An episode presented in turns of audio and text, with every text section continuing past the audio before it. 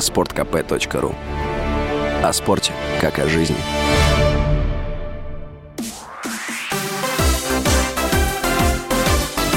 Новости спорта. Российский теннисист Карен Хачанов вышел в полуфинал турнира серии ATP Masters в Майами. В матче 1-4 финала Хачанов обыграл аргентинца Франсиско Сирундова. Встреча завершилась в двух сетах со счетом 6-3, 6-2.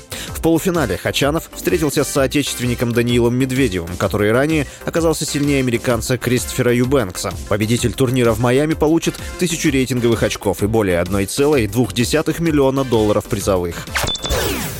Международный олимпийский комитет назвал сроки принятия решения по допуску россиян на Олимпиаду.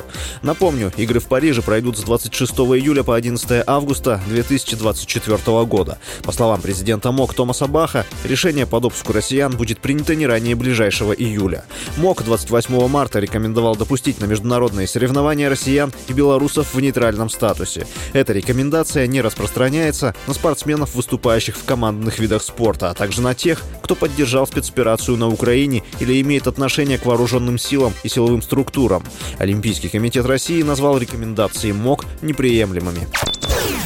Чемпион мира 2022 года аргентинский нападающий Лионель Месси в текущем сезоне зарабатывает в Пари Сен-Жермен 3 миллиона 400 тысяч евро в месяц, в то время как другая звезда Килиан Мбаппе получает 6 миллионов евро. Мбаппе возглавил рейтинг самых высокооплачиваемых футболистов чемпионата Франции. Месси занял в рейтинге третье место, уступив также Неймару, который получает в месяц 3 миллиона 700 тысяч евро. С вами был Василий Воронин. Больше спортивных новостей читайте на сайте sportkp.ru Новости спорта.